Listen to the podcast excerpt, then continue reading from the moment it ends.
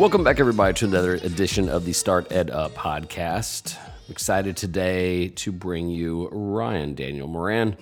Ryan has uh, been inspiring me for a while. He is the founder of capitalism.com. We get right into that one. He's also the author of a new book, 12 Months to 1 Million. And uh, I enjoyed this conversation, and I, I, had like really wanted to push back because we get into the fact that there's a lot of um, I don't want to call it get rich quick things, but I, I, I questioned him on some of these things, and uh, he had some awesome answers. And quite frankly, I've seen some of the things he's done in the last three or four years, uh, and and actually he got some uh, awesome endorsements by people that I look up to. Uh, so I'd been looking forward to this one for a while. Um, also, these are the kind of like podcasts I really like because this was not an interview. This was definitely a conversation, and uh, I, I, like the fact that he uh, was really, really candid uh, with a lot of his answers, and actually have been following him long enough. I'm not surprised about that at all. Um, but they had some really great nuggets of wisdom and some awesome uh, things to consider. So, if you are a budding young entrepreneur, you probably already know him. You should take a listen. Also, if you have uh, that student in your life that is starting to think about, you know, he's the kid that sells the bubble gum or she's the girl that will always try to have a, a side business. This is definitely for them as well. A um, lot, a lot, a lot of interesting takeaways. And quite frankly, I'm, I'm looking forward to the book because it seems pretty um, step by step. Here's how you go about things. And he also didn't sugarcoat it on some of the things that it's going to take. So, for those reasons, I think this is a, uh, an episode you're going to thoroughly enjoy. Also, uh, in the bio and and uh, and in in the links here. Uh, check out uh, some of the things he's working on and his book. All right, so let's get right to it. Ryan Moran of capitalism.com. All right, I'm joined now by Ryan Moran. He is the founder of capitalism.com. Actually, can we start off with that? How did you get that URL? It's a, it actually is a good story, Don. Uh, this the story was that I mapped out the vision for the the company that I wanted to build next, and I knew that I needed to get a different domain name than the one that I had. And I found the owner of capitalism.com. He had sat on it for uh, over 15 years to keep it out of the quote wrong hands. And uh, I just struck a relationship with him. And over time, we came to a price that he was happy with. And uh, I bought it. It was a six figure transaction and uh, worth every penny so you reach out so you reach out i want capitalism.com i like the fact that you worked the relationship for a while so he knows that you're not just a crazy person. Uh, what was your vision for it up front? So my my background is in economics and i started my first business while i was an economics student in college and it was during the 2008 presidential election. So my background you know, it was really formulated around that 2006 to 2010 era when I was in college. And so my passions around that time were politics, business, and entrepreneurship and economics. And so the the the word that capital that captures that the most is capitalism. And I also I just I see the trend, especially among young people. I mean, you look at the statistics, more young people view socialism favorably than they do capitalism. That's a problem. And so I set out to do something about that. And I realized that you couldn't really win people over to our side of the debate through debate. You had to do it by leading by example. And so I, have been investing in empowering and in teaching entrepreneurs for years because I believe that's the best way that you change minds mm. to the purpose of pro freedom, pro small government, pro capitalist and so that's the vision. Where did you go to school? I went to Indiana Wesleyan University, not near you. Uh, in Indiana? Yes, sir. Marion, Indiana. Fantastic. Because yeah. there's other Indiana Wesleyans not in Indiana. Correct. Yeah, there's one. There was one it's down the street from me in Ohio. I didn't know that. Yeah, yeah, um, yeah, yeah. But but yeah, I went to the one in Marion, Indiana. Okay. Well, fantastic. Good good to hear from you, fellow Hoosier. By the way, so did Mark Cuban. Not necessarily not necessarily Indiana Wesleyan, but was a Hoosier transplant there for a while. So got a lot in common. Uh, no, I was afraid you're well, not saying you was gonna afraid. I thought you were gonna say uh, University of Texas Austin. I'm like, wow, you really had your work cut out for you yeah. trying to convert. One place in Texas where capitalism still has some work to do. and yet, ask any musician if they want to buy their music. Uh, anyway, got into this wonderful debate with a former student, and I love him to death. But he was just, uh, you know, capitalism was awful and all this stuff, and how the perils of and which by the way i don't like crony capitalism just like the other guy but i'm like name me one thing that you've used equipment wise that wasn't brought to you by capitalism well, let me give you a different side of the the debate, Don. Please. So, I was I go to I go to Burning Man almost every year, and I am uh, probably the one. Um, if I were to wore my company shirt, I would stand out right at, at Burning Man. So, uh, so I was I was at Burning Man, and the uh, there's a, a young man who sat near me and during one of the sessions and he asked me what I did for a living. I told him about capitalism and he kind of, you know, looked at me funny, like, oh, that's interesting. And we had a nice, pleasant conversation. And uh and he said, I just think we could do better. We could come up with a better system that wasn't so self-centered. And I said, okay, great. Could you give me an example of anything, any system that is not self-centered. And he and he kind of opened his hands and he said, "Well, look around here at Burning Man. There's Uh, here at Burning Man, we have no transactions that happen, and everything seems to happen just fine." And I said, "Okay, well, let me ask you something. What is the one thing that is centrally provided here at Burning Man?" And he said, "Well, the outhouses."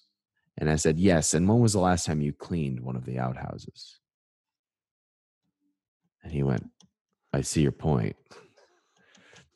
Because if there's if if there's no ownership, there is no responsibility. And there's no if there's no responsibility, then no one takes care of things or or you're placing blind faith into who makes the decision I, my wife and i and i feel guilty about this because I, I sometimes um, passive aggressively uh, make comments about people that binge watch things on Netflix. So I was watching Netflix, which I feel again bad about it, but I was watching this documentary called um, American Factory. And uh, it was this tale of uh, a GM plant that went under, and a Chinese glass manufacturer took it over. And the interesting thing was is that it was this really interesting take on uh, work ethic because they had sent a decent amount of people from China to live in Ohio and to work and uh and and the workers that they kind of rehired from GM. So about a year or so in, the the people wanted to unionize. And in some ways I understand why. Some of the safety things were up for debate, but they had some of their workers from the United States come and visit to China. And they're like, "Well, yeah, we don't like American unions because here in communist China, we're all union. Because if you're not working 16 hours a day, that's not for the good of the company. Mm. And so they're like, yes, be union. But just know that, like, your individual rights, no, no, no, no. There is no you unless there is a great company. And a great company is you working 16 hours a day. and I thought that was the interesting thing because when when people cry for change and they're like, we should, you know, socialism works. I'm like, okay, a name me a place where it has worked, um, and and that's kind of muddy on on where it's actually going on. And b, you're like, you're not replacing a person. Bernie might live for another, God help him, eight years, ten years, whatever. It's a system you're wanting to replace, and that's the like, who are you giving the power and decisions to? That's and right. I I I'm always mesmerized, but when people start thinking out loud, they're like, "Huh." Cuz the cult of personality, hey, is Bernie a nice guy? I'm sure he is. But it's a system you're talking about, That's right. Yeah. That's right. Yeah. And I, I I believe that the results that we get in our life are in direct correlation to the amount of responsibility that we are willing to handle and willing mm. to take on. And Ooh. it often, when you are not willing to take on responsibility, you still see that there are problems in the world. But what you are asking for is for someone or some ones to take responsibility. So if you if you want to make more money, there is a strategy of saying, okay, I want to make more money. I will take ownership for this problem. I will take responsibility for this, and I will find out how to make more money. Another strategy is to say, I want to make more money. I do not want to take responsibility for this. I would like someone else to take responsibility, and I will vote in the person who will redistribute someone else's winnings to me. Both are strategies. Yeah. I just don't think that the latter is very effective. And I don't think that it drives change in the way that people think that it will. And so most of the people who are listening to this right now are at least somewhat personally responsible, knowing that they're responsible for the results that they get in their lives. Yeah. I just think that if you take the more responsibility you take over something, the faster your results end up being. And there and there also is a collective nature to us as human beings. We don't make this podcast if we're not working together on it. We're not building companies unless we have a collective understanding of what it is that we're trying to accomplish. So we have a collective desire to work together and to serve one another. I just happen to think we do that better when we're not under force. So that's uh, those are my beliefs at capitalism.com. Yeah, I think a lot of times um, when I talk to uh, younger people, um, I think sometimes when you have them think out loud and they start saying, okay, okay, yeah, but, and a lot of times the yeah, Mm. but is, um, okay, if you're successful, then just don't be an asshole. Weigh in on that. um, well, I would ask them to tell me of someone that they considered an asshole, and then think- we would deconstruct from Uh, there. well, unfortunately, that de- devolves into uh, yeah, and I don't. And I'm going to quote the Tim Pool famous uh, saying, you know, "Orange Man bad." Uh, I am. I'm not. I'm. Mm, I'm going to stay out of that one because I'm not really a fan. But um, I also know that. Well, just like when President Obama was in office, when he did something good, I'm like, "Hey, good on you, man! How Yep. dare you? He's not on our team." yeah, yeah, right. So sometimes it just turns into but Trump. But you know, like I- I think sometimes those people that say I just don't want you to be an asshole, you're like, fine. You know, ch- like I, I've never gotten over the uh, hatred and vitriol for Bill Gates. He has convinced people to part ways with their millions to help, you know, uh, cure malaria. So uh, when you get that, why can't be why can't uh, you know capitalistic pigs not be pigs kind of thing? Your normal response is my normal response is you are confusing what they need to do in order to be successful. Here's what I mean. If somebody says you can be rich and not be an asshole, I would say you're right, and most of them aren't. Most of them didn't get there by being an asshole. You have Mhm. one or two people in mind that you don't like. And I would be willing to submit to you that the one or two people that you are thinking of used crony capitalism in Mhm. order to be successful. I like that. And and I, and I would love to hear someone who has a counterpoint. I mean, I think the one example that has been presented to me was Martin Shkreli, who I believe is now in prison. Um, Martin Shkreli was uh, was Pharma Boy, who jacked up the prices of a bunch of prescription drugs. Yeah, yeah. And um, Who was the of poster all, child also for like smug grins? Like you Yes. couldn't hire a cartoonist to have a more prototyped asshole capitalistic than than correct smug. and, and, yeah. and and the only reason he was able to do what he did was because of government regulation because government regulation prevented other people from getting into the market thus creating an artificial monopoly that allowed him to raise the price and then when he did other competitors entered the market and he went to, ended up going to jail anyway Yeah. so i said great you got your way what's your point now Mm. Uh, it reminds me of uh, so w- w- a few minutes back when you said that's you know i'm trying to convince people that capitalism all sorts of stuff it reminded me uh, during the um, occupy wall street uh, week or month yes and peter schiff went down there Yes. did you, did you see that I did. Yes, I have a love hate relationship with Peter, but yes, I that was one of my favorite videos ever. Was so well done. if i had the word if he had a, a dollar for every time the word but still Uh, I used to love to go to the Occupy rallies.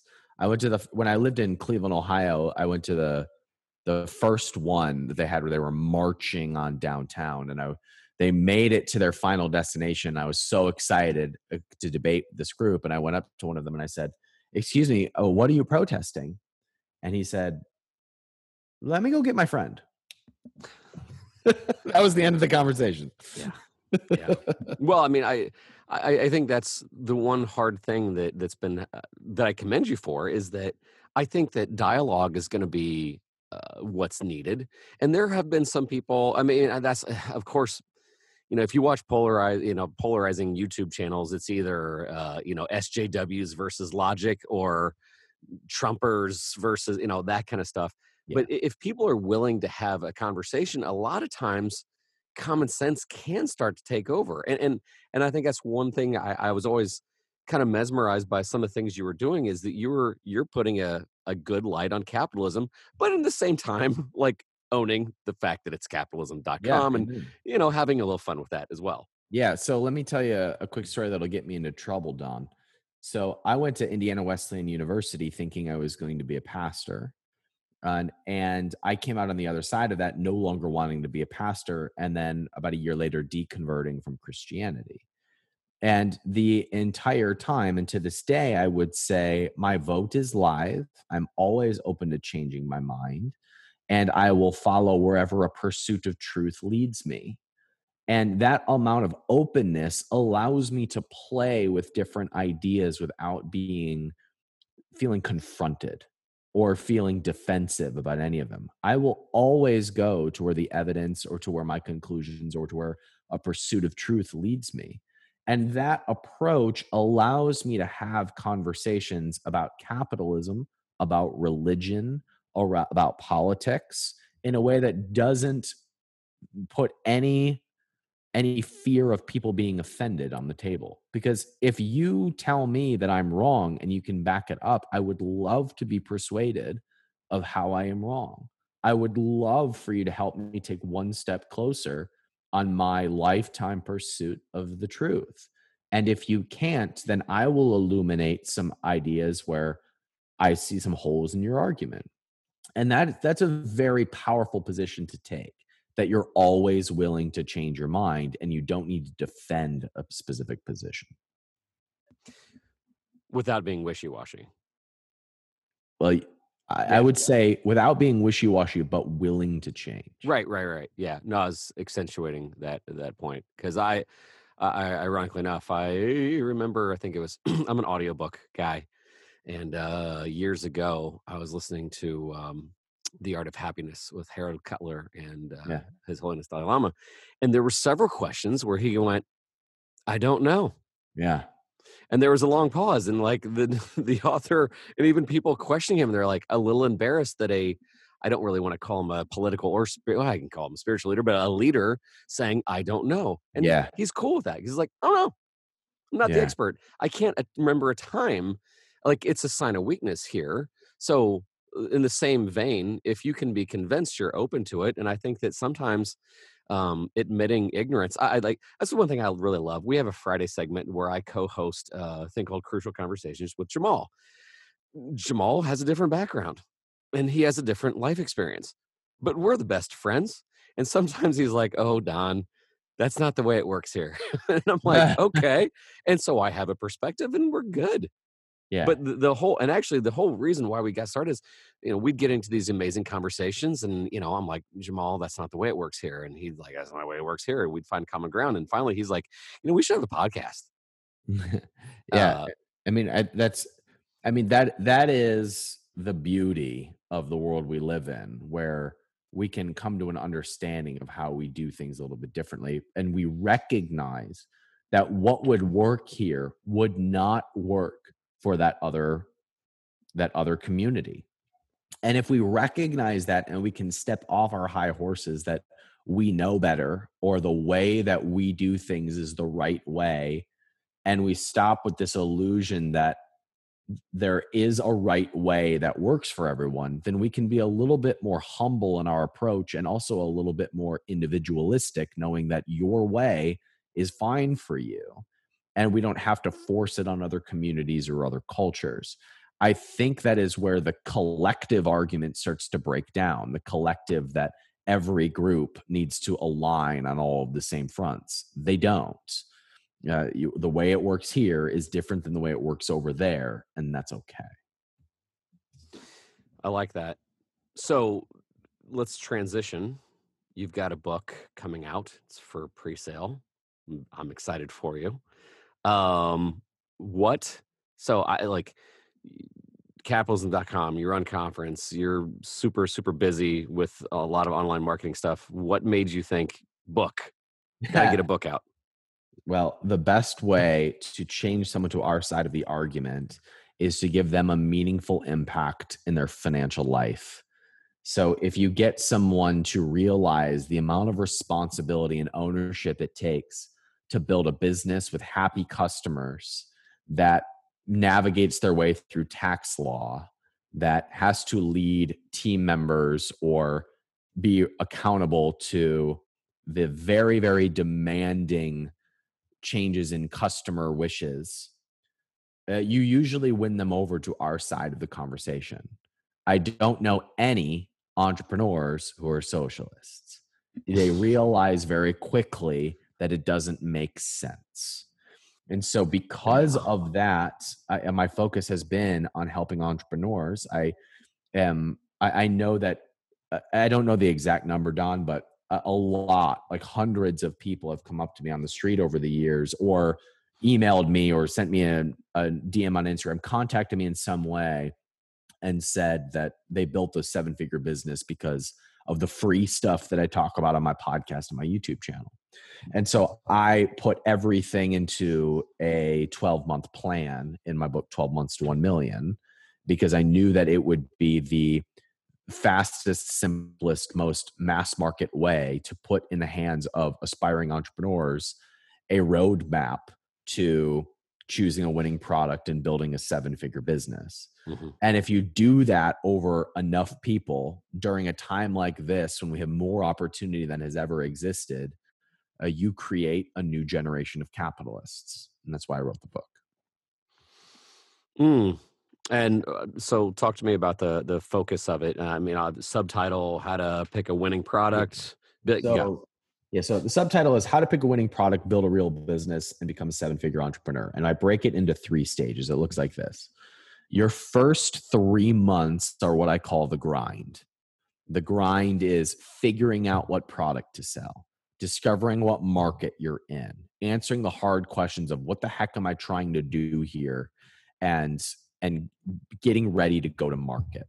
The real secret to this stage is picking one specific person that you're going to focus on, one specific target market that you are going to serve, and identifying those three to five products that that person would buy because all it takes is four products at 25 sales a day to have 100 sales per day. And at about a $30 price point, that's a million dollar business. It's actually 1.15 or something like that. So that's what it takes. Four products, 25 sales a day is a million dollar business. So that's what we're that's what we're solving for. That's the equation we're solving for. Our first 3 months we're picking our target market with that one specific person in mind who buys several things and in casting a, an idea of what those three to five products to start with are going to be. Our second stage we call the growth. The growth is launching that first product and getting it to 25 sales a day. And so we go through strategies to be able to have a successful, profitable launch that stack the deck in your favor to ensure that that product gets to 25 sales a day and then the the next section the last section that last kind of chunk is called the gold. And the gold is where we repeat the process over products two three and four to where we have this nice selection of products that are doing 25 sales a day and thus being a million dollar business. From there you can either scale the business or you can sell the business. I've helped a lot of students sell their businesses for for big windfalls which can completely change their financial life but this book is specifically about those 12 months of building the seven figure business, or at least the foundation to one. I like that. I also like the fact that you're trying to be formulaic. I like uh, you mm, broke it down to how many sales you need a day. Because I'm I'm not gonna lie. I mean, there's there's um and you can too stuff out there. Uh, well, and, and and I'm and I like so uh, like depending on when I release this, I, I just you made a post a couple days ago and it was snarky, and it was like, hey, you want to do a real business? Tire like. Because I, I I know that it was aimed after the and you can too kind of Yes. guy, and Yes. and I think that was kind of when I wanted to double down and have you on the podcast. And thank you, by the way, for doing that. But like uh, that that's that's my only concern is that you're cutting through some noise of the um hustle and grind guy. yes. I'm going out there and I'm hustling. What are you doing? Grinding. Yes. Is it what is it you're building? Dude, I'm hustling. Success. yes. Uh, Did you ever see do you watch South Park? Um, I have, but not Uh, regularly. Okay. Well, early in their career, they had a show called. Uh, there was an episode called "The Underwear Gnomes," and uh, they would steal underwear. And so finally, they caught him, and they said, "Well, it's our three-step process to profit." And they go, "What is it?" And they go, "Step one, steal underwear. Step three, profit." And Cartman goes, "What's step two? And he looks over to the other underwear gnomes and says, "What's step two? I don't know." step one steal underwear step three profit um you're trying to provide a step two from what i see oh, I'm I'm a little bit taken aback by that comparison. Um, but you know, one of the first things I say, I have a chapter in the book called that that is about what I wish someone had told me before I started. Yeah. And the first thing I say is, "This is harder than you think." And the reason why I say that at the beginning is because I don't want to paint the "and you can too" right positioning of it if if you understand how hard things are at the beginning they become a lot easier. If you are under the illusion that things are easy you're going to get hit by every setback. Yeah. And so if you can accept going into something that this is hard and it takes time if if you understand that it takes a full year to break through that million dollar mark hmm first of all, you'll get through it and you'll discover that it's worth it. So if you can understand that you are you are entering into a year of challenge, figuring it out, setbacks, and you accept that, then you can too, Don. But Yeah. if but if but if not, then every setback is a punch in the face, and you start doing things like. I'm so glad underwear. you said that i'm so glad you said that because i think that's where i see people suffer and i'm, I'm gonna give and I, I i hope people are thinking oh he's taking a shot at gary because gary is the king of saying hustle and grind gary has also, on the been one of the gu- my book. Yeah, but I mean, he he he was like, "This sucks. This is really hard." People choose to ignore that part a lot of time. So I mean, like, as soon as I'm, you know, I, again, not saying Gary's that way, but I, he is usually the first to say this is really difficult, and he talks about sharing that. So some people just want to hear, and so can you. Um, and then that leaves people sometimes feeling like crap. They're like, "Wait, I thought I thought I was going to be Gary." Um, meanwhile, you know, they're also trying, probably buying into all the. Man, was it you? Somebody just pointed me towards uh, Baller Busters Instagram page. it was not me. Oh my goodness, that was funny. Uh, I did not know the term flex offenders. Um, the the people that take pictures by the Lamborghini that's rented, kind of thing. But you know, when when people fall into that and they're like, "Hey, uh, why why didn't I make my millions? I'm glad that you're specific in your goals and also really specific on this isn't easy, but I do want you to get there. I think that's really, really, really important for a lot of people that that are going to pick up your book and and give this a go. Yeah, I mean Gary's endorsement is on the the cover of my book, and when we were talking about it, he's like, "You you know the title kind of goes against everything I try to teach, right?" And I was like, "Well, first chapter we say this is harder than you think," and he's like, "Okay." Yeah. Um, and you know, I, I I I have a nice relationship with Gary, um, and I have been blown away by my realization that he is playing a game And what I mean by that is Hmm. Gary would like to do nothing else but work a 16 hour day. Yeah. It's his favorite thing to do. And when you know what that is for yourself, you better damn well hustle and grind. Yeah. But if you are doing the hustle and grinding for the results that you think is going to make you free later, you're going to be in hustle and grind for a long time. I gave a speech once at one of my events. I do a yearly event called the Capitalism Conference, and my I did a, a, a keynote that I called "Freedom is the Doing," and I talked about how most people think that freedom is the thing you get at the end of a lot of hard work, but Mm. freedom is actually the unfolding of the project and the processes that you're really excited about. It's not the ability to do what you want, it is doing what you want.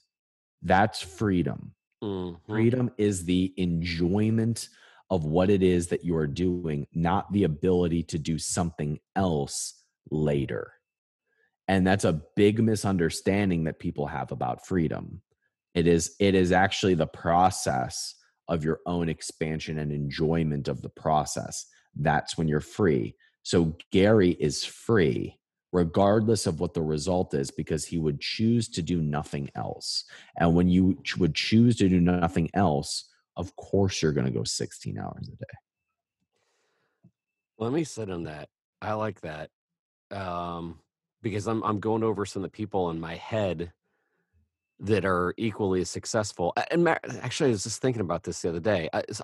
I I know some people that no one knows about, and they're fantastically successful, and that also makes them happy Like they're free to not. It's like there's a couple people. I'm like, why aren't you out there more on social media? I don't care.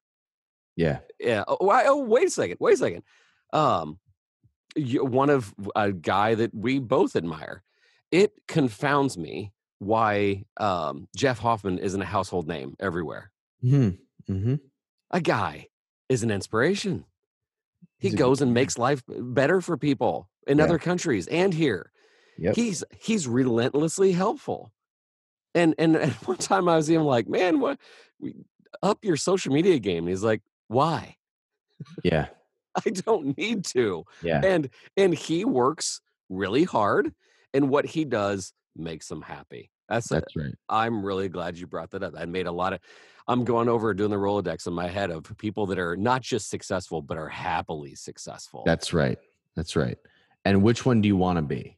no yeah buddy no I- seriously that's why i was like let me sit in this for a moment because in that moment i was starting to like see wh- which side you're on because you know the whole golden handcuffs thing right we both know people that are successful and they don't like their lives or Right. their wives or their kids sadly because they're they're constrained to well i'm making good money and then you see people like a jeff and you're like yeah this makes sense why you're so happy because you're doing what you love and you're free to do it That's right. That's exactly right.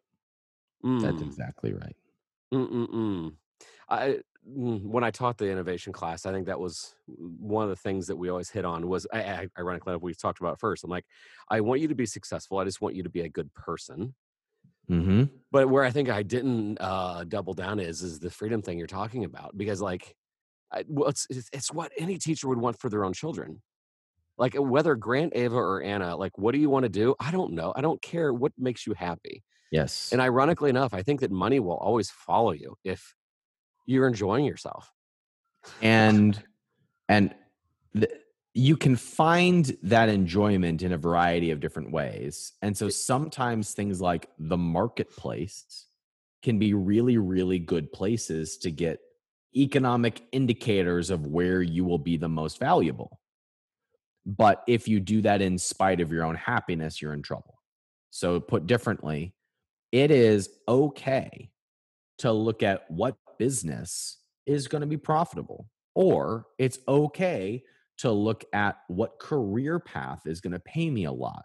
It's okay to do that because money is an economic indicator of where there is need and demand and where there is inefficiency and it's it's asking you to go step up and enter into that market and be compensated for it it's it's a it's a signal it's saying please come here but to do it at the expense of your own happiness is a Mm. mistake Mm-hmm. so looking at money is a great indicator for where there is need if you can marry that to where you are happy and in a place of contribution you're very powerful Yeah, I, I think I agree with everything you just said. Although I, I've I've been a little bit. Um, there's been uh, some d- deep discussions here recently on um, what is the term essential employee, or what, Yeah. what, what is the term now? Like yeah that's right people re- people worker. reporting to work during COVID. Yeah. and uh, a lot of essential employees are making minimum wage, and that hurts me. I don't like it. However, um, I think one of the reasons why I taught for as many years as I did is is I, I wanted to like, hey, I'm wanting you to get options. So if you don't want to be a fill in whatever low end job you want to, you know, talk about, then that doesn't. You can be if you want to, but you you can have more options Mhm. and and I it has been a little bit ironic that um grocery store clerks and um Grubhub people are right in the same vein as healthcare workers right now. and also their price is going up right now Oh, mm, touche. No, you're right. Kroger, So, well, you're an Ohio this- guy. They're, th- yeah, they've exponentially gotten higher. this is the thing that most people don't factor in when they're analyzing the current state of things like markets adjust to where there is demand so you have you have more demand on grocery store clerks and so their price is going up and so that like that that and what does that do? It sends a signal hey people you if you're sitting around looking for an opportunity this place is hiring. And and that is the purpose of the marketplace. That's why capitalism literally saves lives because it is the fastest way to allocate resources so that we can serve one another That's it. I want to go on further. That's just such a like go George Costanza wanting to end on a on a good note. um, good night, everybody. Uh, no, I I love that. I love it uh, because you're right. Uh, like under command systems, this is what you get paid, and there's no debate, and everybody gets assigned. And then under capitalism, the things that Correct. need to be rewarded get rewarded. And- correct And and and I, I I think that there's a lot of people. Well, heck, I mean, do I think teachers are underpaid? Yes, I do.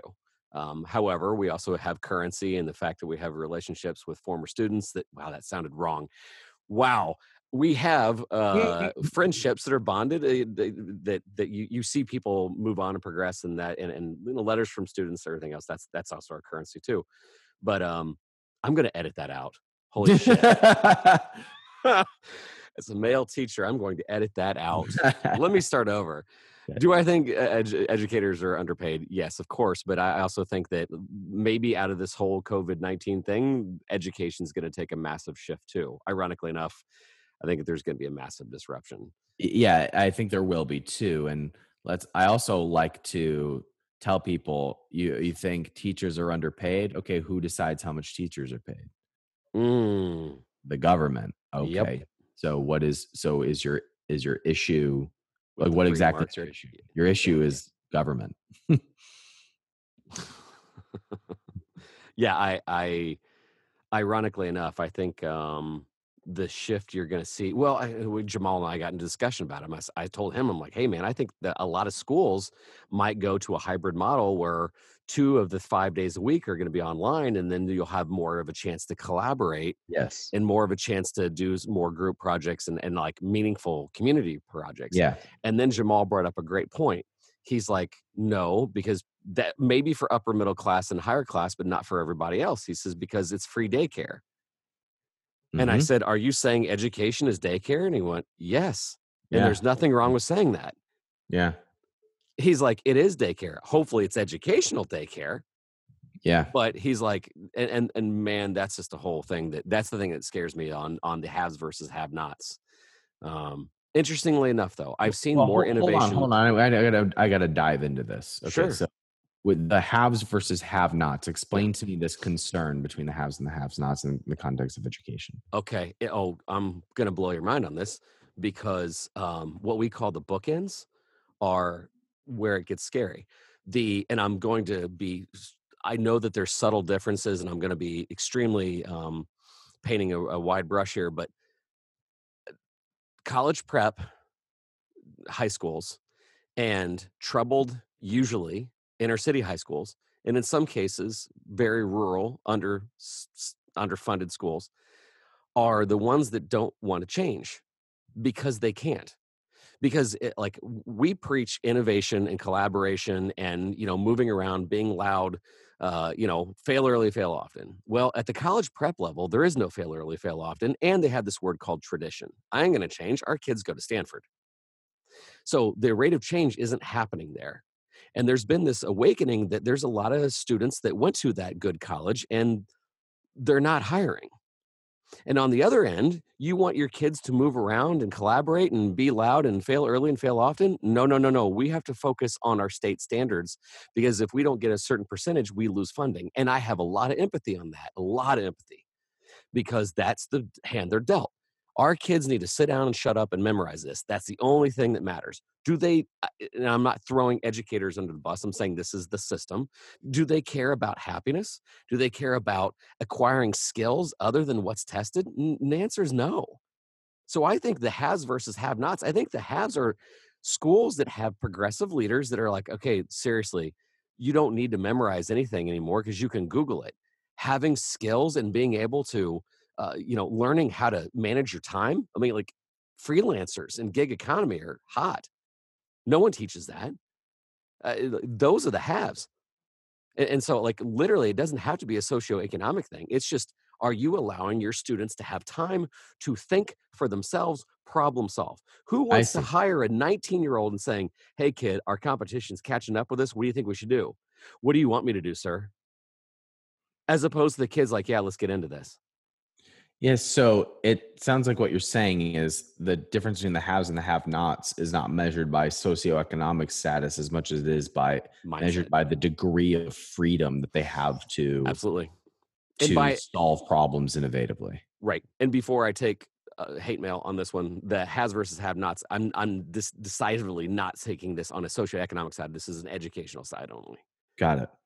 So yeah, I uh, seriously that that is what always scares me because like both sides they don't see it coming. Uh, I, I've I've seen a lot of kids that that want to really good high schools that have all the right pedigrees, and then I'm not going to make fun of people's majors, but there's some majors that you're like, who's hiring that? Mm-hmm. And the answer is Mhm. none. And so, like, Mhm. but I went to that good college. Yes, you did. That's not a skill. And and then on the other hand, you have the oh, good. uh, And this is what really breaks my heart. You you graduated from high school, now get out. We uh, we're done. You you we hit our you know you hit your standardized test score. You're thank you so much. There's not really a lot of focus uh, or time even. And again, I'm not blaming the educator or the school. That is the government system that we have Well, measure measure these things that have nothing to do with real world anymore and once they're good then they're good So here is the silver lining in everything that you're talking about. You have the the person, the young man or woman who gets the degree from the good college, from the good school. That's a worthless piece of toilet paper. That's what the degree is. And when they hit the marketplace, they realize that they need to adjust. They realize that the marketplace only rewards merit. It only rewards service to other people. It doesn't mm-hmm. reward degrees. It doesn't reward reward pedigree. It rewards service to other people. If you allow the marketplace to do its thing, it will force that person to be the creative genius that they can be if they take responsibility for their own actions and for their own results. And so it my my situation was I grew up low middle class and thought I was going to be a pastor, expected to make $30,000 a year as a as a pastor. And so I started side businesses. and I had my faith crisis, but I was an entrepreneur and I'm a full time entrepreneur inspiring other entrepreneurs now. So if you don't intervene and try to save people from themselves, the marketplace is a fantastic educator. Mm. I like that. Ryan, I appreciate you being on the show. Thanks for I, having uh, me, Don. I love what you're doing in the world. I appreciate it. I uh, I I I applaud you for um, wanting to uh, lead people towards success in Thank a non in a non flim flammy way, and I mean that. So, Thank you. uh, it well, wow. Let's do the cliche wrap up. Hey, tell everybody where they can find you. uh, they should go buy my book. There if they feel so, if they feel so compelled, if they're the type of person that is an inspiring entrepreneur who wants something real, wants something that can last. My book is called 12 Months to 1 Million. It's my life's work in one book in a fast paced 12 month plan. If you feel so compelled, tag me on Instagram and let me know that you saw me here or that you bought the book or that you just enjoyed something we talked about today. And that's the best place people can find me. Awesome. Amazon, Instagram. There you go, guys. Ryan, best of luck in the future, sir, and uh, we should get together soon. Thanks, Don. I appreciate you having me. Thank you.